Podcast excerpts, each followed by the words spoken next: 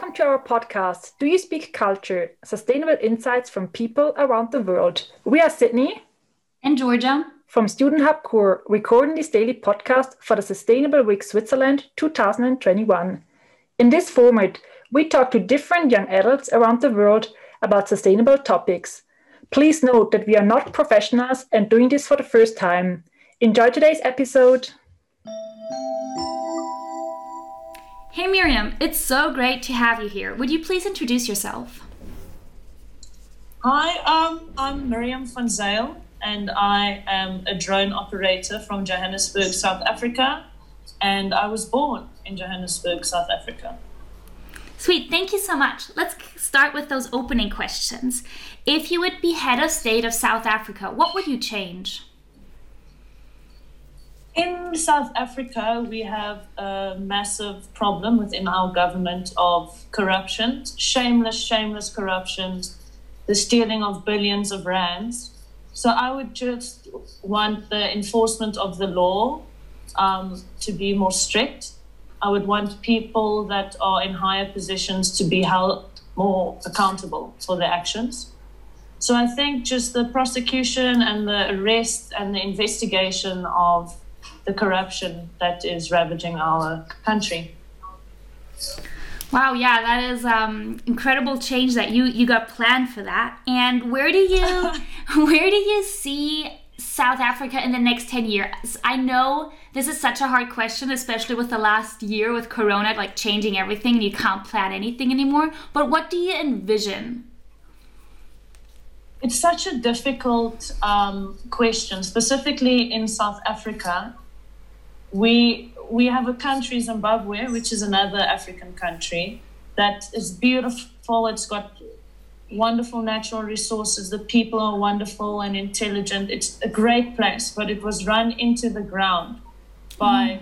corruption, and it feels like um, ten years from now, it we could we could be, I don't know, having to leave our countries to to find a better future somewhere else, or on the other side, things could change drastically, but it's very difficult to plan 10 years ahead in a country where you don't even know where, where you'll be a month from now.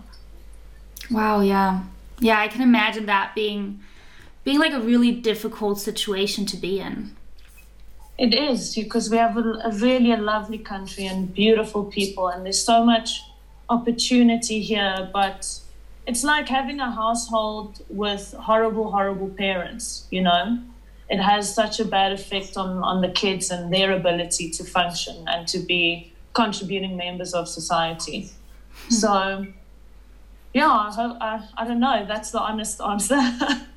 yeah, no, great. I mean, you know, honesty is what our world needs right now, and it's not I don't think it would be good to just belittle everything or just try to make everything like sound beautiful and that everything is positive and yes. okay. So yeah, I do hope that um, things in South Africa will turn out all right. Um, so yeah, we are going to talk about a I mean, you kind of already said it a little bit. Um, we're going to talk about a topic that is close to your heart, and that is the social behavior towards foreigners in your country. So, what is the social behavior towards foreigners in South Africa? Um, there's a lot of animosity towards foreigners because there is a misconception that they are stealing jobs and they are bringing in prostitution and drugs and just a lot of misinformed people needing to bring their anger out on somebody, and the perfect scapegoat is a foreigner. Hmm. So instead of looking at ourselves and seeing what are we as South Africans doing wrong, we want to rather blame it on other people. So yeah, it's a big xenophobia is a big big issue in, in South Africa. Zimbabweans and Malawians get murdered um, taxi drivers who are foreigners, their cars get set alight. There was a case where a man was placed in the boot of his car and the car was set alight. So it's quite a it's quite a big problem in South Africa. But it seems to fluctuate, you hmm. know. But within yeah, I think especially in poorer communities it's a it's a big issue. And where are most of the foreigners? Like, what countries are the people like coming into South Africa? I think the biggest country is uh, Zimbabwe. Um, that's the country I mentioned earlier. Yeah. Because people are just so desperate to create a, a future for themselves. You know, why why would that make anyone angry or offend them? We, we should take people in with, with open arms if they're fleeing another country. Um, but we're dealing with our own issues, you know. It's like there's there's not enough jobs for South Africans, let alone for this influx of, of foreigners or undocumented people. So I could understand the frustration, mm. but the reaction is so so violent, and uh, yeah, it just yeah. um, are there like government programs trying to, you know, include, for example, people from Zimbabwe into South African society, or is it because you did say or you did mention that there's like a lot of corruption? But are there like governmental programs helping I'm sure. I'm sure there there might be, but I think the private sector is is doing the most to help hmm. to help people settle in a new country. Um, the government only really speaks out against xenophobia when there are violent protests and fights breaking out.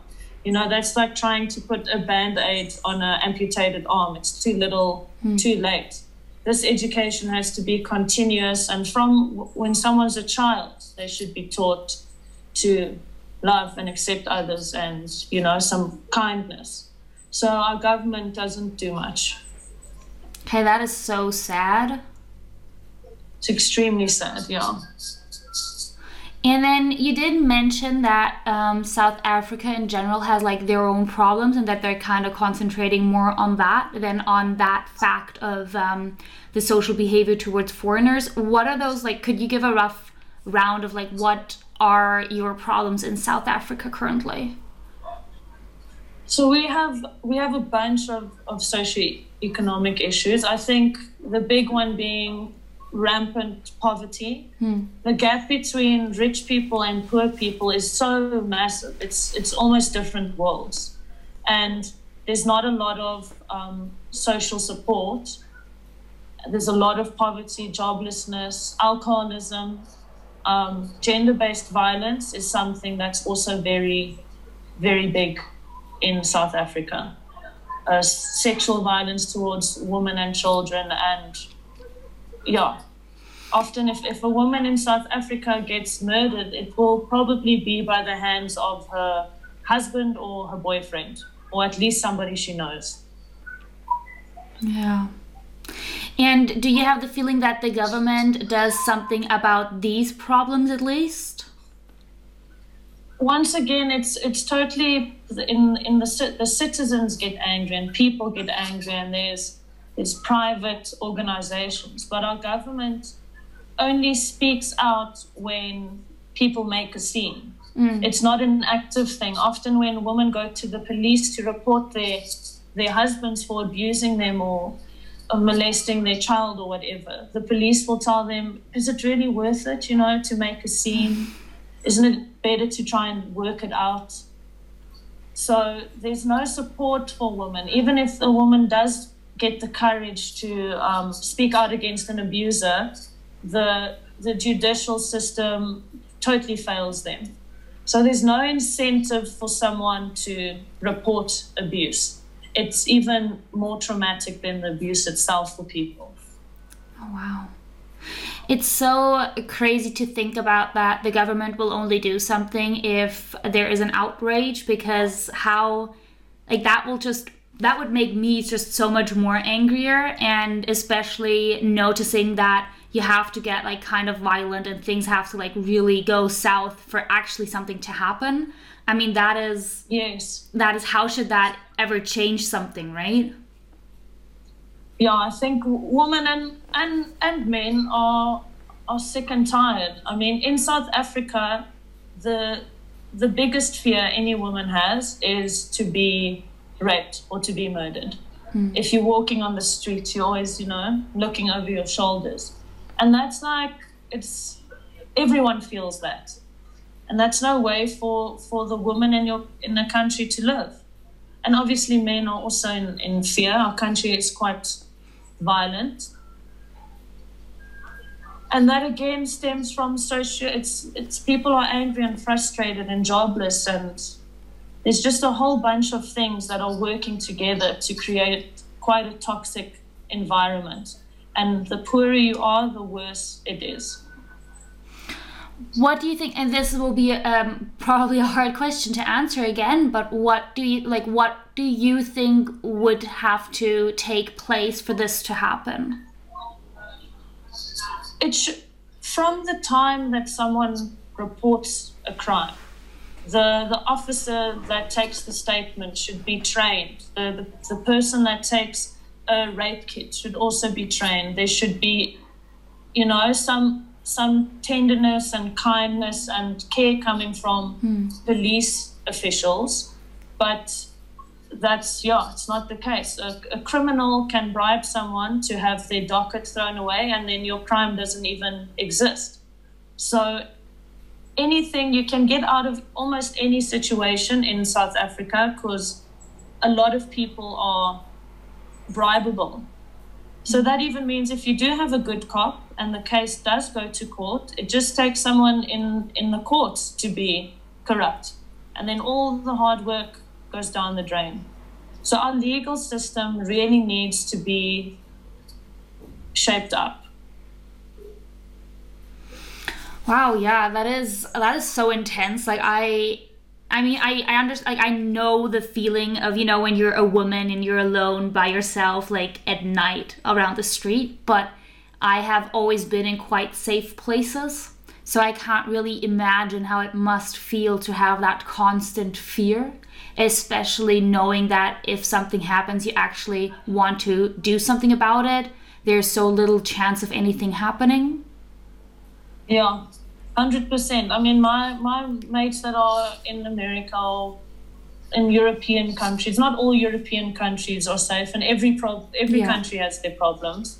We've recently seen that with America. Mm-hmm. But there is this sense of safety and peace of mind if you stop your car at a traffic light you aren't thinking, you know, look in all the side mirrors, watch out for a hijacker. Or if you were walking from one bar to another, you're thinking, is my phone in my bag? Do I have my pepper spray? Um, yeah, and it's not it's it's not even an over dramatization. Every every single person that I know in this country has been a direct victim of some sort of crime. Be it a petty crime a more vicious crime, we've all every single one of us have felt crime and been affected by it. That is so. That is. I, I can't really find words for it, to be honest. Um, but I think it's really great how, how honest you can speak about it, and especially without like blaming of the people, more of like, you know, like governmental side, what is happening. Um, mm it's 100% the government. If people had jobs, they wouldn't have to steal. If if people yeah. had access to, you know, mental health care and even had a government that acknowledges, you know, mental health issues, hmm. a lot of these things wouldn't be happening. Or they'd be happening less and less. Yeah. Wow. I was like, I, am sorry, I'm just out of words. Um, you did you did mention like that you check for your pepper spray. Do you carry pepper spray around all the time? All the time. If I go filming in the city, I have to take two armed guards with me. Wow. And as much as it, it and that's also just a precaution. I mean, our, our country is beautiful and we have wonderful restaurants and amazing bars and massive malls. But you have to have your wits about you the whole time. Hmm. There's never a moment of just, you know, having your guard down. That's when I went to go visit my brother in the States for a for a month. I've I've finally kind of felt what it, it might feel like to not have your guard up the whole time. Yeah, not uh, it's, and it's worse once again the poorest of the poor get it the worst you know. Rich people can build higher walls get more expensive private security companies but poor people can't they can't escape it. And it's uh, it's our government. Our government has let us down completely. And is this something that has happened in the recent years? Like did it like get worse in the recent years or is this just an ongoing thing it's a it's an ongoing thing and it, it is mm. it is going to get worse and worse as the population increases especially now with covid a lot of people have lost their jobs mm. and once again specifically with covid our government makes rash decisions without thinking things through so they completely banned the sale of alcohol Mm. And that is a massive industry in our country, and a lot of people lost their jobs. Restaurants had to close. And I understand why we had to do it. But we tried to, in a third world country, implement the same protocols of a first world country. And it just it doesn't work the same. I mean, rich rich white people can self isolate for 11 days, and mm. that's fine. But a lot of people can't. They need to go to work every day it's literally a matter of of you know life and death. I, I wonder, did I answer your question or did I get a little bit sidetracked? There? No, no, no. Don't worry. All good. All good. Um. Okay. I I do want to hear a little bit like how is because you did say that um, South Africa is kind of taking the same strategy as other other countries um, with the whole COVID situation. How like what is your current what is the current state of, of COVID in South Africa? So we've just come out of our our second uh, wave, mm-hmm. and just the reason we had to ban alcohol is medical workers begged the government, which I understand, because South Africans have a and we have a very unhealthy relationship with alcohol, and trauma units are filled to the brim with oh. stabbings and gunshots and just alcohol related, um, you know, traumas. And yeah, so we, we banned alcohol right now. There's a curfew. We have to be home by 11. Restaurants need to c- close by 11. Uh, you can't have more than 50 people at a time. No large gatherings.